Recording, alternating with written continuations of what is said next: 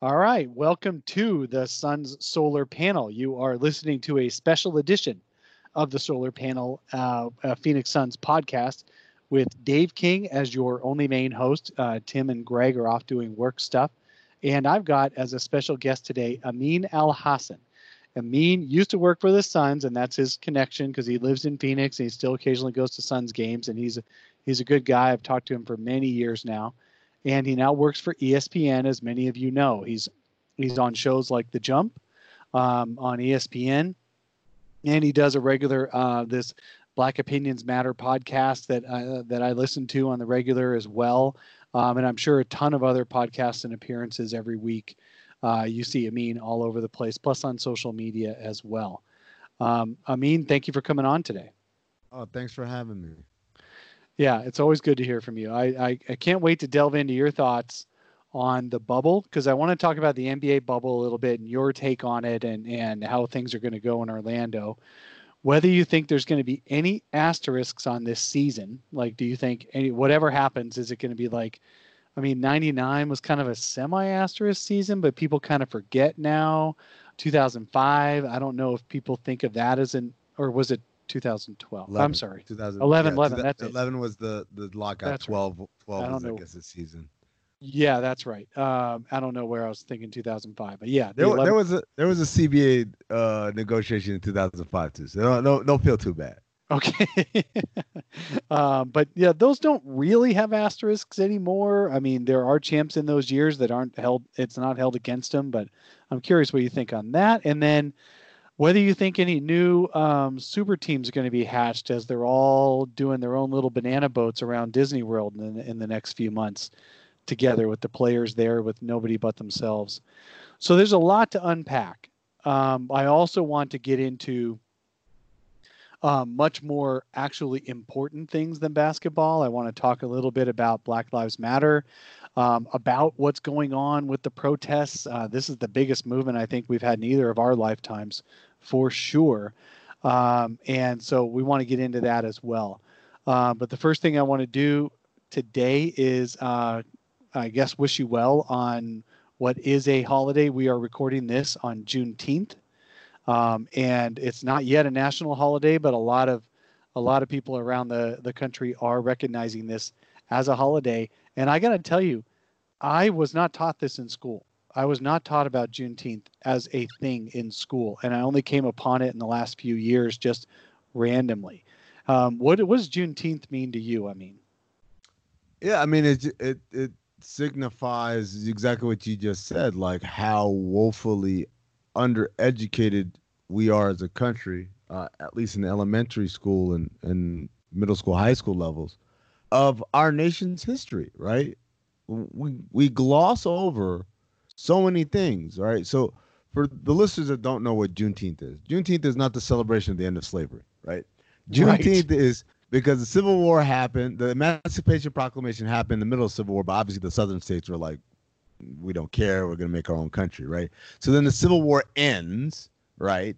And quote unquote, the slaves are free, but because it's a big country, you can't enforce a rule that you just set, right? So they well, were plus part, we didn't have social media, right?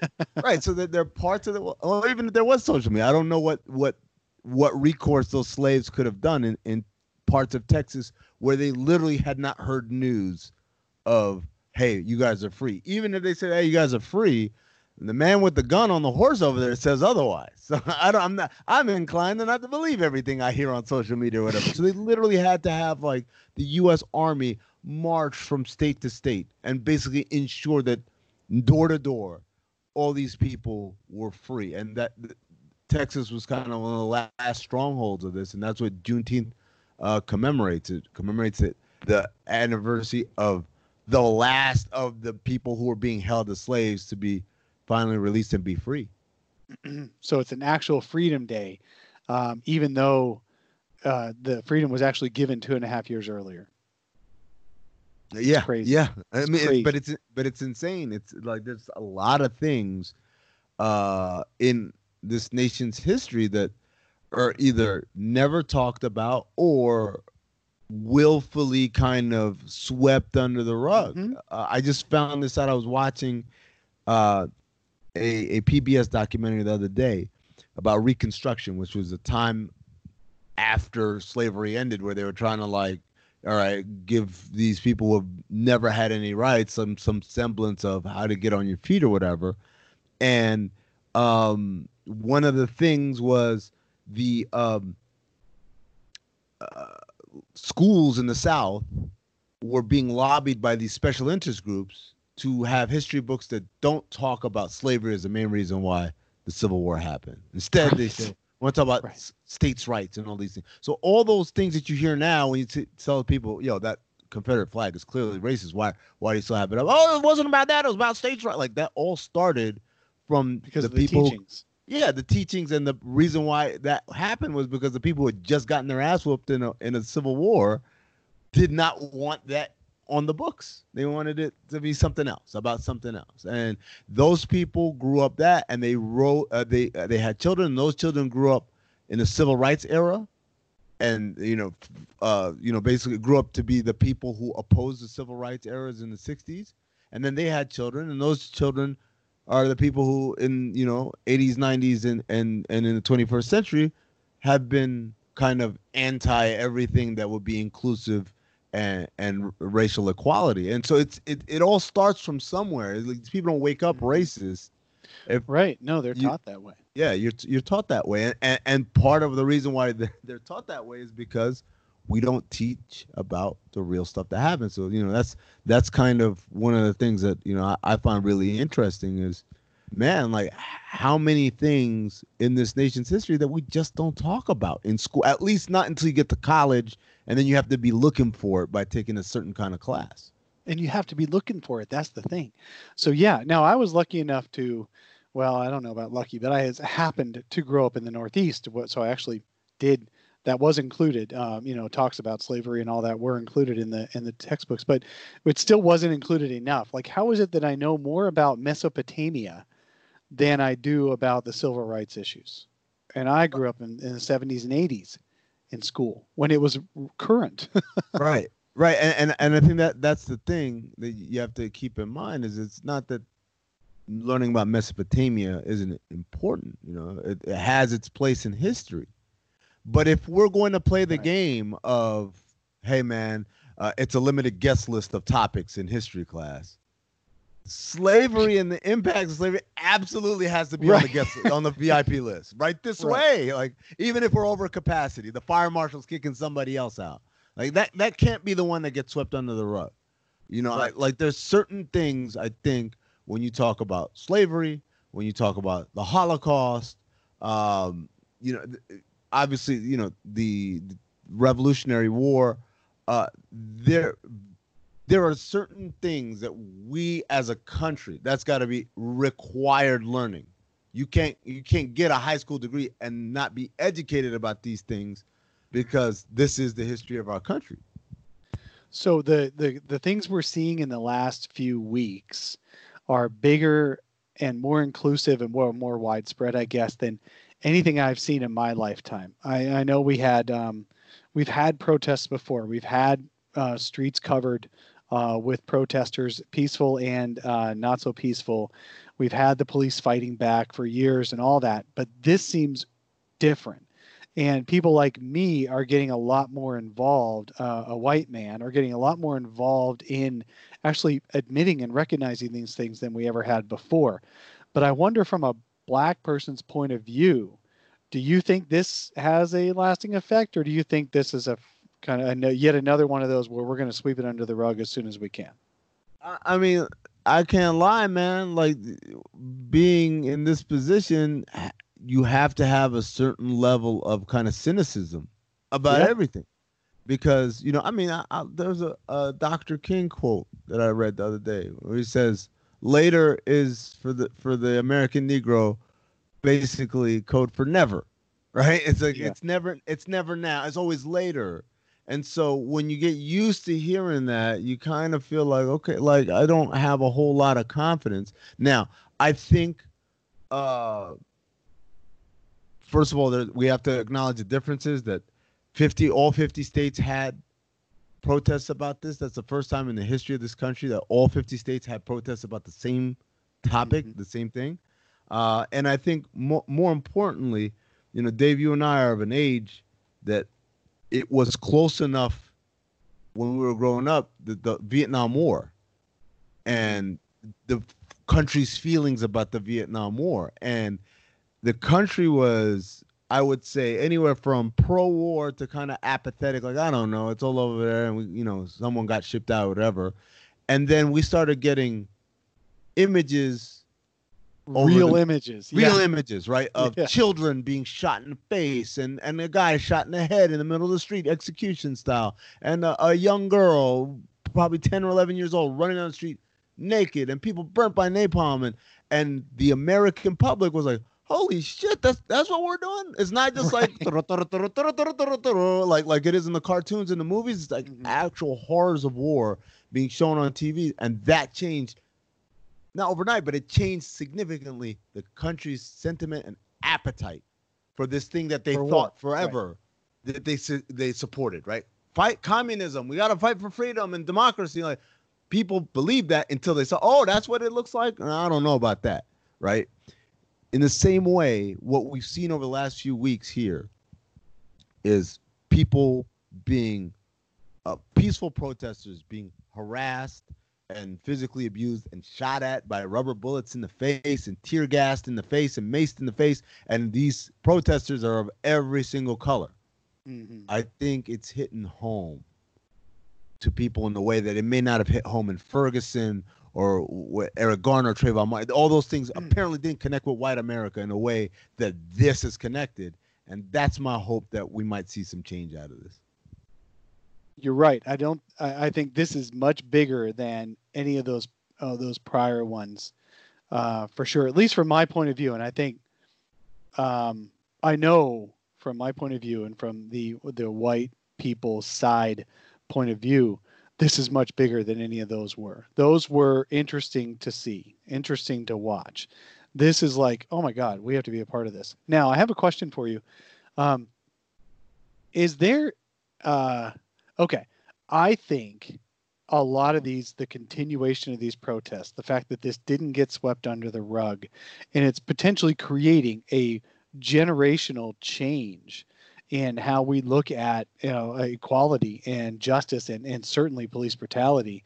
Um, oh, some of that is because so many people are available to protest all day long because of the coronavirus and the all the layoffs. And um, while it is true that black people are disproportionately being out of work over over white people, um, it's everybody. There's 45 million people out of work right now and available for these for these protests and for these demonstrations.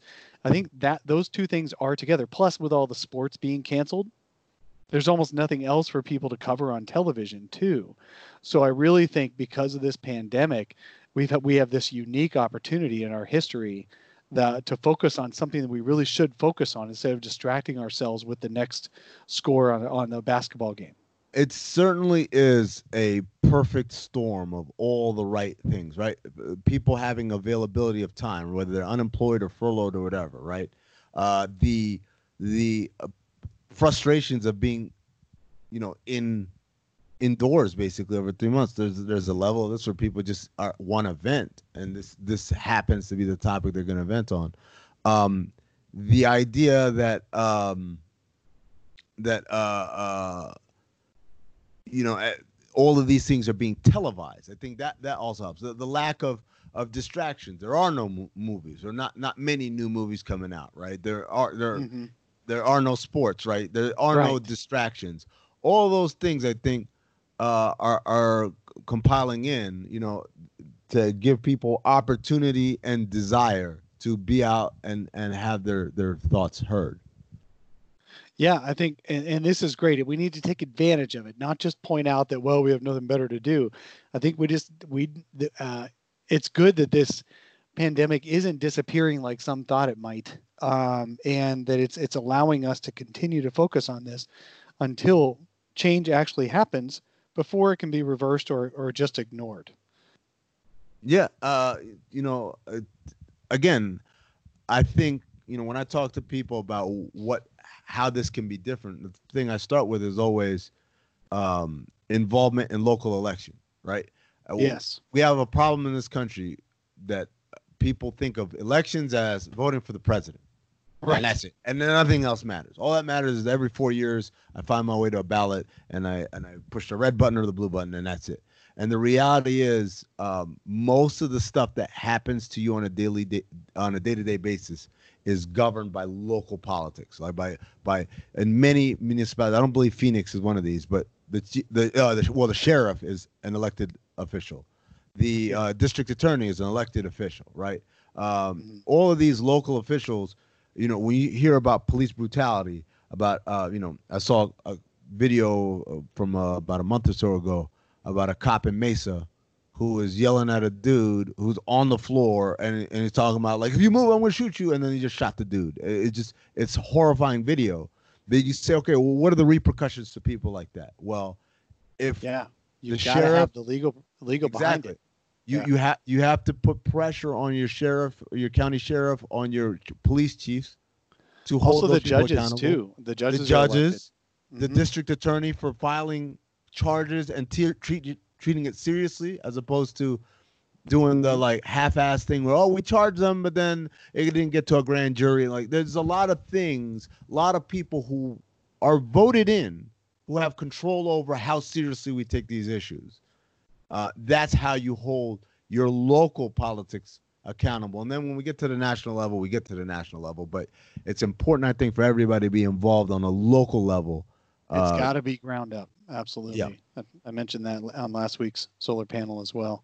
All right, let's uh, let's get to uh, the more frivolous parts of this that that actually people are are wanting to hear about. Is I want to hear your takes on Orlando in general. So, uh, 22 teams going to Orlando. They're going to be small uh, team part uh, groups, but still 35 people per team or something like that. And so it's still about a thousand people that are going to be around there um, in Orlando in this quote unquote bubble that all the Disney employees can come and go from. Um, how do you think that's going to go overall? Do you think that can be successful in the bubble that they're creating? Well, I mean, it, it's certainly they have their work cut out for them.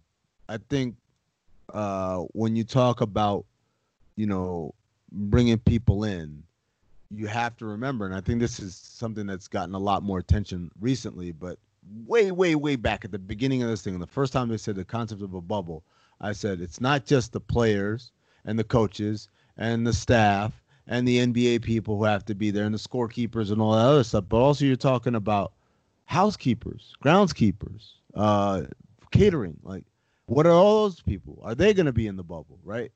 Beyond before we even get to family members and all that stuff, are those people going to be in the bubble? And we've had our answer. They're not. They're going to be free. They're to not. come and go, right? And so, are they going to be subject to the same levels of rigorous testing that the players and the people inside the bubble are? So far, they're not. They're going to be Right. tested, but not as rigorously and as frequently as the players and the staffers who are in the bubble. All right, well, where do they live? They live in a um, county that's one of the hardest hit in the country right now, right? It- Yeah, they're it- they in Phoenix, uh, Arizona. They're sitting single day highs we we are Every we are setting records every day, right? So records. Yeah. when you do all all all that math, you say, man, that's it doesn't sound likely that we're gonna get out of this without someone testing positive. Now, I've hear, heard a lot of people say, "What's the worst case scenario?" And they say, "Worst case scenario is LeBron or or Giannis gets it, and we get like a weird, oh, they wouldn't have won the championship if so and so hadn't gotten sick." the Thunder I win said- the championship. Yeah. They're the only ones not hit. Yeah. I, I said that's not the worst case scenario. The worst case scenario is someone gets sick and then they go and they infect someone else who's not an NBA player, like a family member, like an employee, a, a park employee, someone like that, and then they pass away. And then we have everybody who's got the pom poms now for hooray basketball. They turn into the You finger pointers. Yep. You just killed somebody. Karl-Anthony Towns already lost his mom. Yeah. Yeah. And his dad was sick too, by the way. No one's his like- dad was his in dad the got hospital. They were in the they were next to each other. Yeah, Yeah. the dad just recovered. recovered. So Yeah. it, it- Um, okay, so let's yeah. let's set this. Let's okay. Worst. Uh, this is obviously pretty much a bad idea there. But let's pretend the pandemic doesn't hit anybody. Let's just talk about the actual schedule itself. You've got about um, three weeks of a training camp, basically, where you can have um, a handful of scrimmages or three scrimmages right the week before you go live in real games. Then we have an eight game regular season, then the playoffs. That game one is more important all by itself than any of the first 65 games that any of these players have played. And they, every game counts after that. What do you see as, and there's only a three week ramp up from basically sitting at home like the rest of us on our couches, with some exceptions, but still not that many exceptions. What do you see about the injuries happening here? Do you think you think guys because they're the best athletes in the world they'll be fine, or or what's your worry on injuries? Oh, it's it's a concern. It's it's absolutely a concern, and and it'd be interesting to listen to what the strength trainers and the head athletic trainers have devised, but because they've got to create craft a plan that takes into account these guys may not be in the best of shape as, as opposed to what they usually are when they report to training camp or something like that. Then beyond that, we've got to take a look. Well, I guess before you even start that, you got to take a what condition are we in right now? So, uh, you know, I know this from working with Aaron Nelson uh, and those guys uh, who are now obviously in New Orleans uh, and I guess Cowboys in Utah. Well, the, are the former uh, strength sure. and athletic training staff for the Suns. Um, when you go in there for the first time, let's say you're a player that just got acquired. They do a battery of tests, just checking your range of motion. Just touch this, uh, lean back and do this, da da da. And they've got the little angle thing that's like a protractor, but not really. And they measure everything. And they have those baselines. And then they can say, all right, this isn't good enough. You need to get better at this. They start to craft the corrective exercise around that. I would imagine that every training staff has something like that where they already have the baselines of these players that they had from when they last saw them in the season or sometime like that. And now we can do measurements when they start reporting in and see how far you've regressed. And now we know what corrective exercises to work on so that we're not putting you in a, a situation so it'd where be you're a custom workout for each player. Yeah, because yeah. everyone's going to be in a different a different physical state, I believe. Right. Okay. Um, the, so do you agree that these are the most important games for at least the lower end teams, the ones trying to find seating, or do you think they're just going to treat this as like a warm up?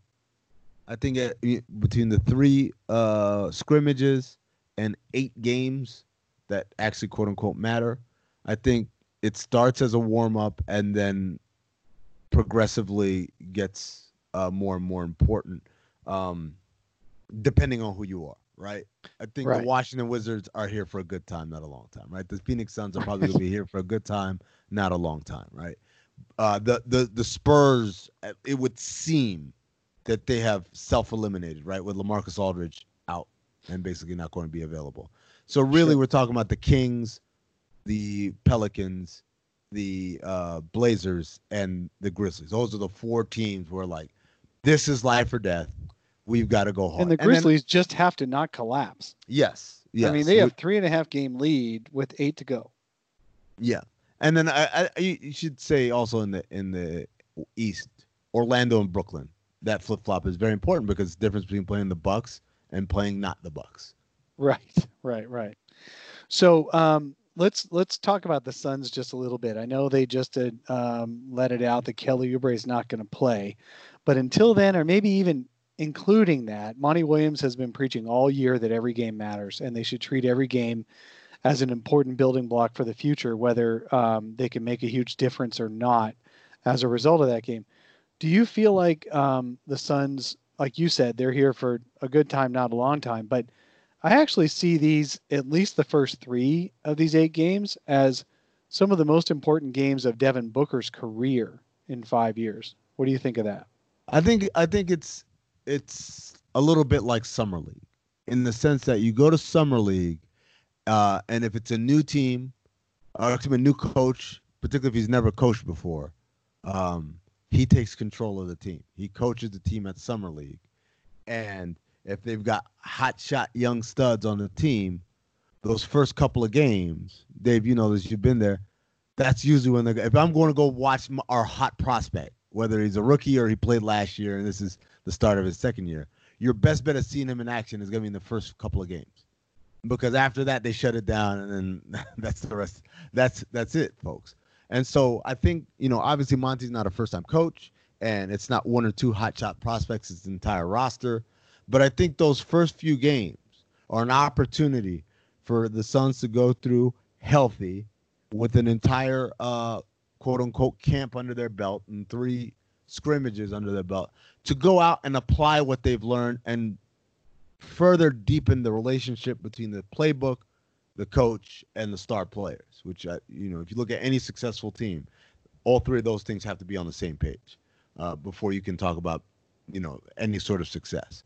So I think that's an opportunity to take those seriously. It's not about going 100 miles an hour and then you know tearing something for a, a meaningless game. It's just about how can we continue the growth that we started earlier in this year that was derailed by any number of things. How can we get it back on track so that when we come back for 2020, 2021, it's a continuation of a story, not a beginning from from page one. Are you going to be in Orlando for this? Uh, I, I I don't know. Uh, the I don't know. It's, the NBA has to determine how many slots they're going to have. Um, what for media? Uh, I'm sure it's going to be by outlet as it is for like All Star Weekend or or for uh, right. for the finals. And then once it goes to outlets, then depending on what that number is, is that going to be just enough for us to have our broadcast crews there? Are we going to have some of the quote unquote talk shows there? Are there going to be re- only reporters, for instance, you know, you know, people like Brian Windhorst and and Mark Stein and stuff like that. So there's right. there's a lot of I mean the players don't even know the I had just learned the full kind of logistics in the last couple of days. I think we've got a ways to go before we realize uh, what the media presence is going to be like there. Uh, would you go if invited? I don't know. I don't know. Uh, I've thought about it and I've decided that worrying about this and for it to not even have been presented is not the way to go.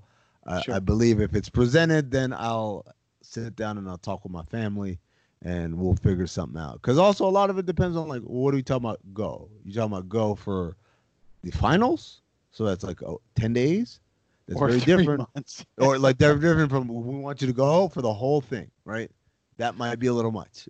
so let's right, right. So let's assume you if you go at all, it'd be when there's a lot fewer teams left, not 22 teams. So you're watching at home like the rest of us. Um, are you excited for the three or four games in a single day kind of constant action like summer league, or do you think that's just going to be just um, just not as exciting as it sounds? I mean, to me, it sounds like oh my god, I'm just going to uh, call out vacation, you know, and just sit home and watch games. Yeah, I mean, but at the same time, it's being honest, I mean, because the setting makes it feel different, but it's not that different from a regular NBA day, right? Like you start for us here in Phoenix, right? This time, well, this time of year, it'll be a 4 p.m. start, and you might have anything up to like eight games going at four or 4:30 for us, and then you get the five. Oh, well, yeah, but they only have three courts, right? But that's what I'm saying though. Like the idea of multiple games happening at the same time is not a foreign or new concept. It's not even a summer league concept. Well, we no, I'm excited it. actually. Of oh, I'm sorry, maybe I'm misunderstanding, yeah. but I was thinking they would have like games all day, but only a couple at a time, or only three. So they you'd have a one o'clock start, a four o'clock oh. start, and a seven o'clock start, or something like that. Oh, okay. So it's like it's like a Saturday, a playoff Saturday. They do that on the yeah, right. Like start like with the noon Saturday. game, and then and then there we go. Like the the first game is always on ESPN, and then the two middle games are on ABC because those are big games. And then the last game that starts at 7:30 Pacific on is TNT and, or something. And it's always like the Blazers. The Blazers are always at 7:30 nighttime game. Yeah, I mean it, it's you know, it, will be fun. It'll be interesting, but at the same time, like it, it won't be a foreign feeling. I guess it, it, it's That's something true. that I've seen before. That's true. Um, so, excuse me. Um, players are going to be stuck in this bubble for at least the first month or to, I don't know, 45 days, something like that. It's going to be players only and they're in the teams and stuff. And there's three hotels and they're not that far apart from each other and they're all inside the bubble. First of all, do you think the players are just going to go nuts being stuck inside a bubble and not being able to leave? And second of all, how many new long-term friendships do you think are going to be formed here that turn into super teams down Whoa. the road? Yeah, I, I think absolutely they're gonna go crazy. Everyone's gonna go crazy. You're being asked to stay somewhere, um, you know, without being the freedom to move, without the freedom to associate with different people, because basically you're gonna see the same people every day. And uh, hey, I'll be the one who says it.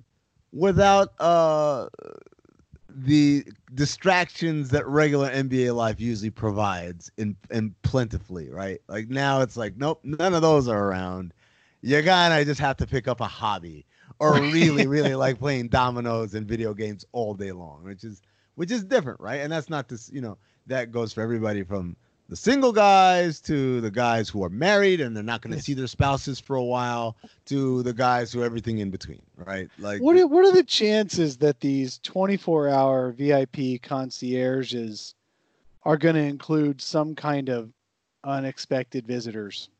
I don't think anyone gets in without rigorous testing except or do they for, just make the concierges the the visitors uh, that's that's the, see uh, Dave, these are things I'm not saying out loud, but in my mind, I'm thinking like, okay, who are going to be the collateral damage of, of all of this? Not not unwillingly, mind you, but just because, hey, you're here, I'm here. How about that?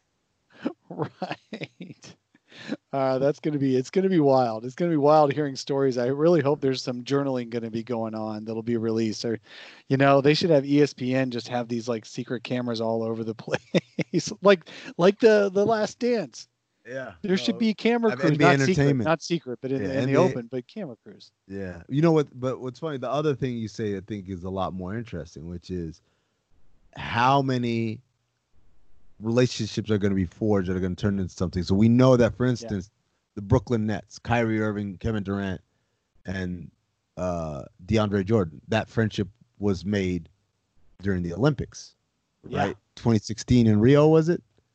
Um, uh was 16 rio yeah, yeah, it was Yeah. Rio. Yeah, 12 was was uh, London. So 2016 in Rio, that you're hanging out, you're together all the time in hotels. There's not a whole lot of distractions.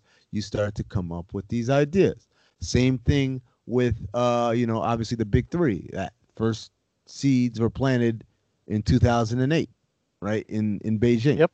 right So now instead of having 12 to 15 guys going through a secluded, extended experience together, now you're talking about, as we said, like several hundred, uh, all in the same place for much longer than any Olympic experience, with much less access than any Olympic experience.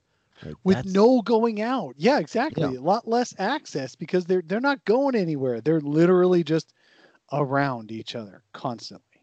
yeah. It's like summer camp.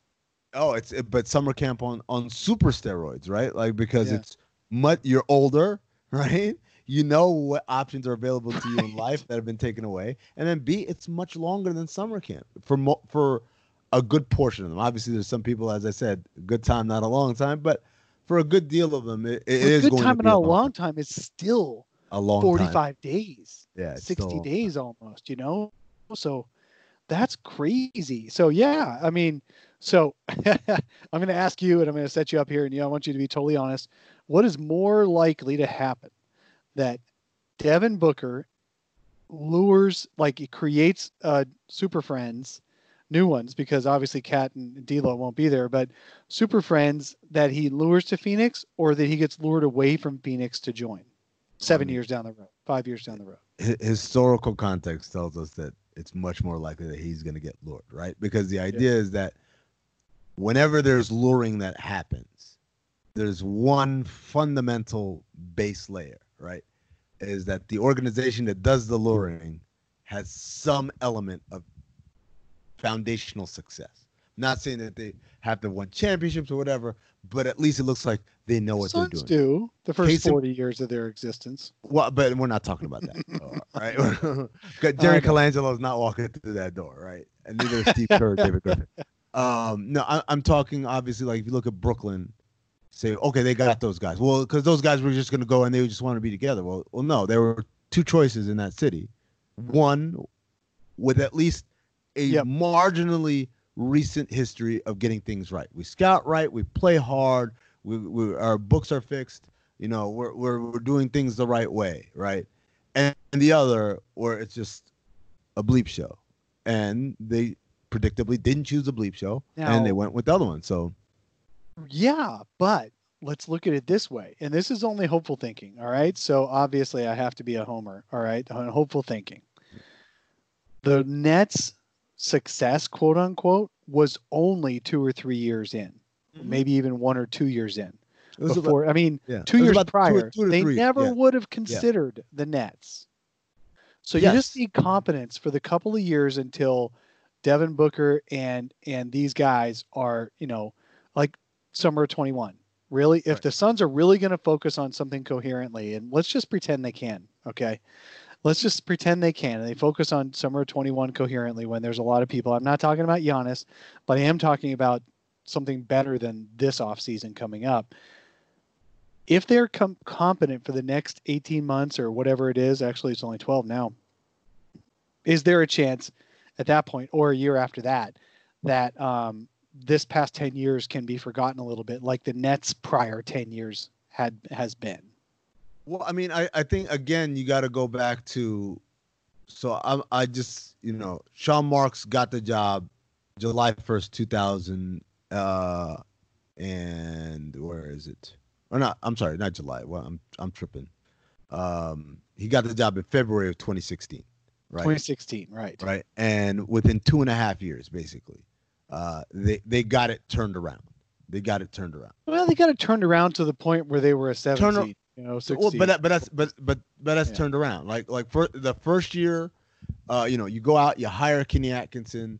Uh, they go out there and they're not winning, but everyone who plays Brooklyn knows. Ah, like they're they're playing smart and they're playing hard. It just is a talent thing, a talent, and they didn't have picks, right? So, and they're Right. doing all these deals to make up for the fact that they don't have picks, right? So acquiring picks and, and acquiring talent, whatever. And they get to a point last year where it's like we have an all-star. We arguably had three players a year ago, Brooklyn had three players who at any one point you could have said that would have been their all-star. Russell was the one who ultimately got it, but Dinwiddie had a very strong case for being an all-star last year. And Caris LeVert was actually their best player before he got hurt, right? Mhm. So they're clearly trending in a positive direction, right? Playoffs have been made, you know, uh team is competitive, et cetera, et cetera, and they're making decisions, and most importantly, their ownership. Most people can't pick Joe Tsai out of a lineup, right? Like they're they're out of the True. way. So there's so, him- so you don't have the continuing shit Right. show of the owner because Prokhorov left. Right. So I say all that to say that could this be an opportunity? Sure.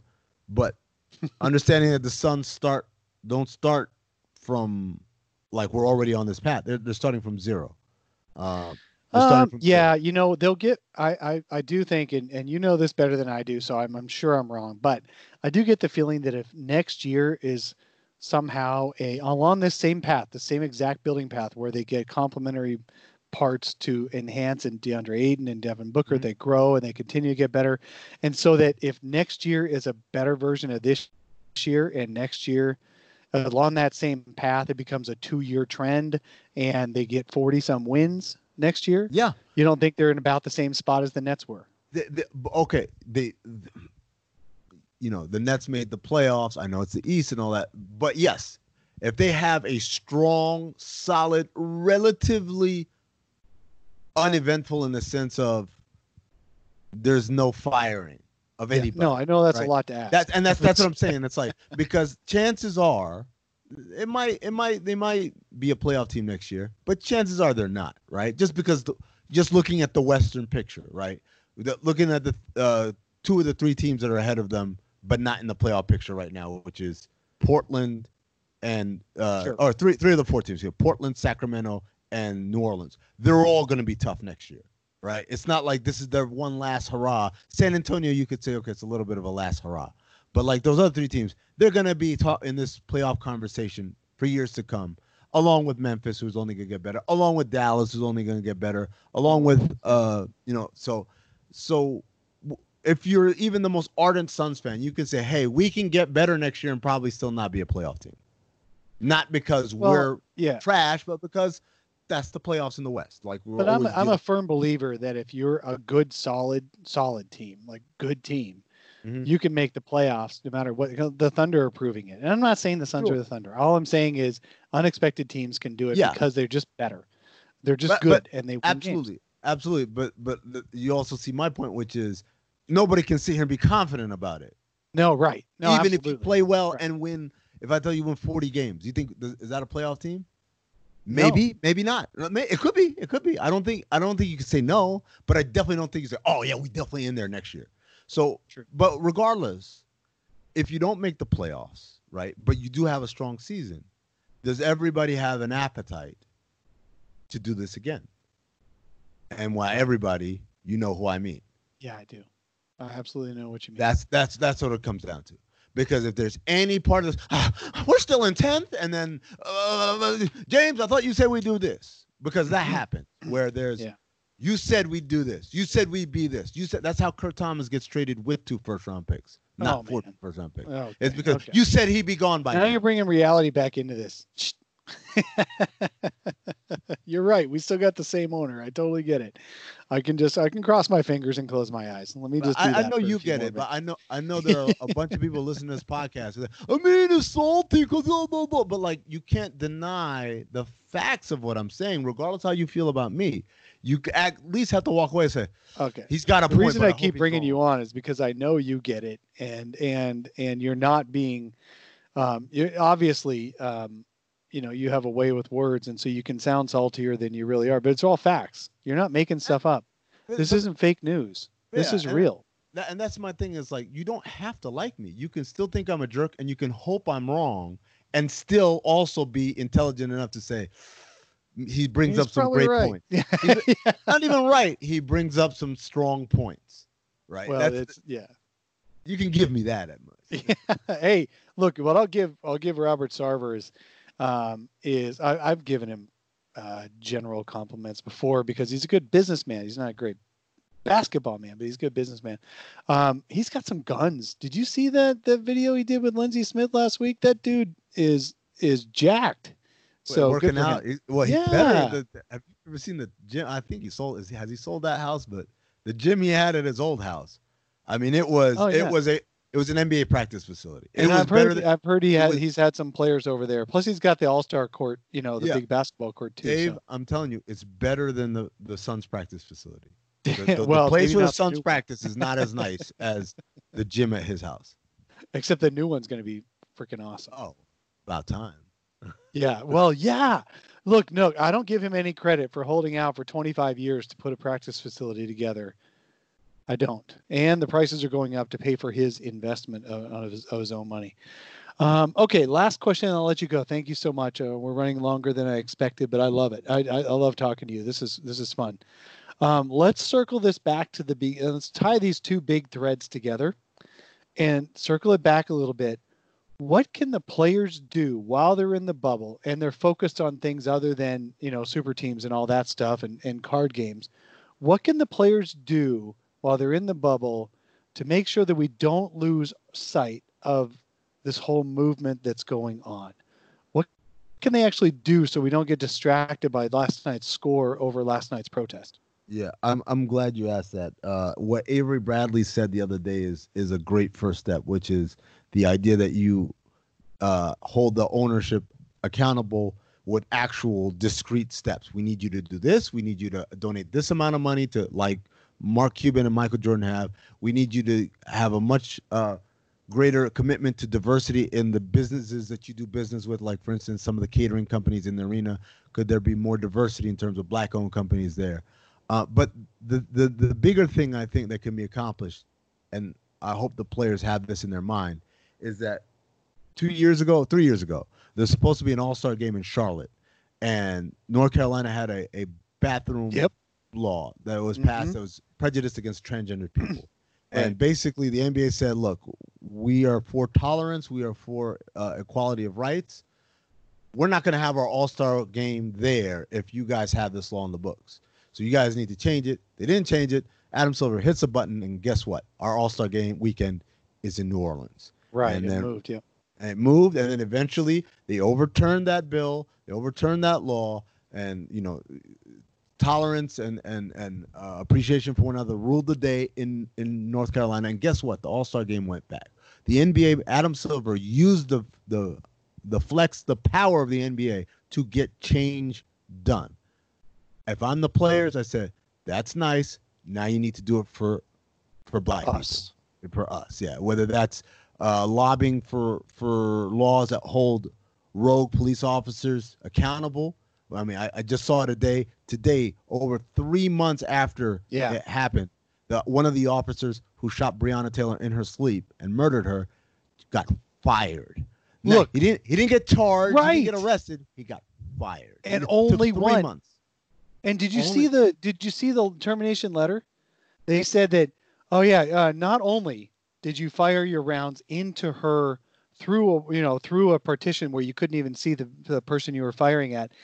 The, some of the rounds also went into the next apartment over, Yeah. No, I mean it was. It was and he only was- got fired and not charged. no part of that is even close to protocol or ah yeah he he he you know oh, didn't follow protocol but it was kind of understandable in the situation he's at the wrong house first of all let's start there you're at the Yeah. wrong house and you're just letting it fly like you can't have that much recklessness and as my buddy uh Modako, who uh who covers Zambia as well, told me he sent me a text. He said they got rid of no knock warrant. They got no no knock warrants banned, and they named the law after Breonna Taylor, all before firing one. All cop. before doing anything with this dude, and he's still on the streets, and so are his partners.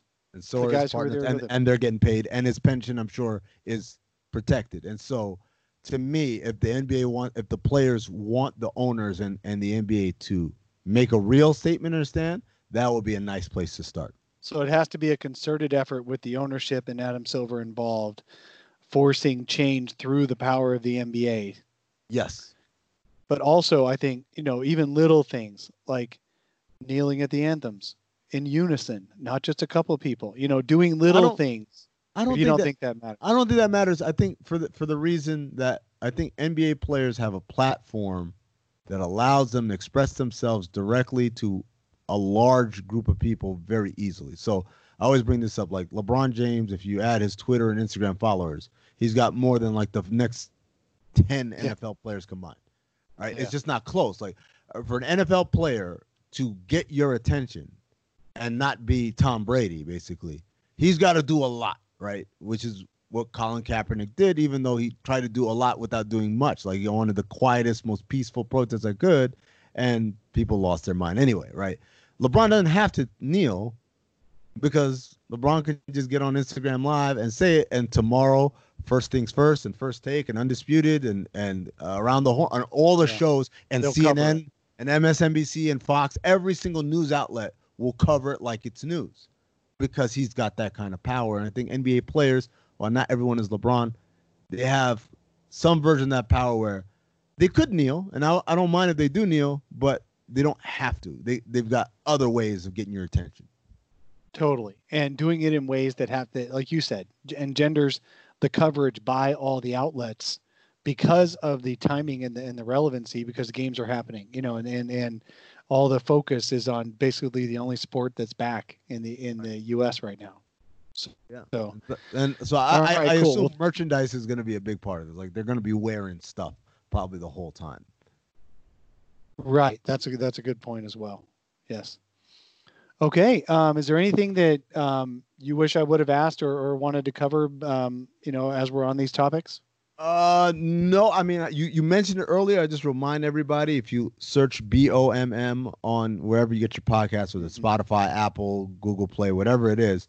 Uh, we're there. Uh, it is me. Uh, it is uh, Wozni, Big Woz from the Athletic. Uh, Trayvon Edwards from the Athletic, um, and our buddy John Gervais who used to work with me at ESPN.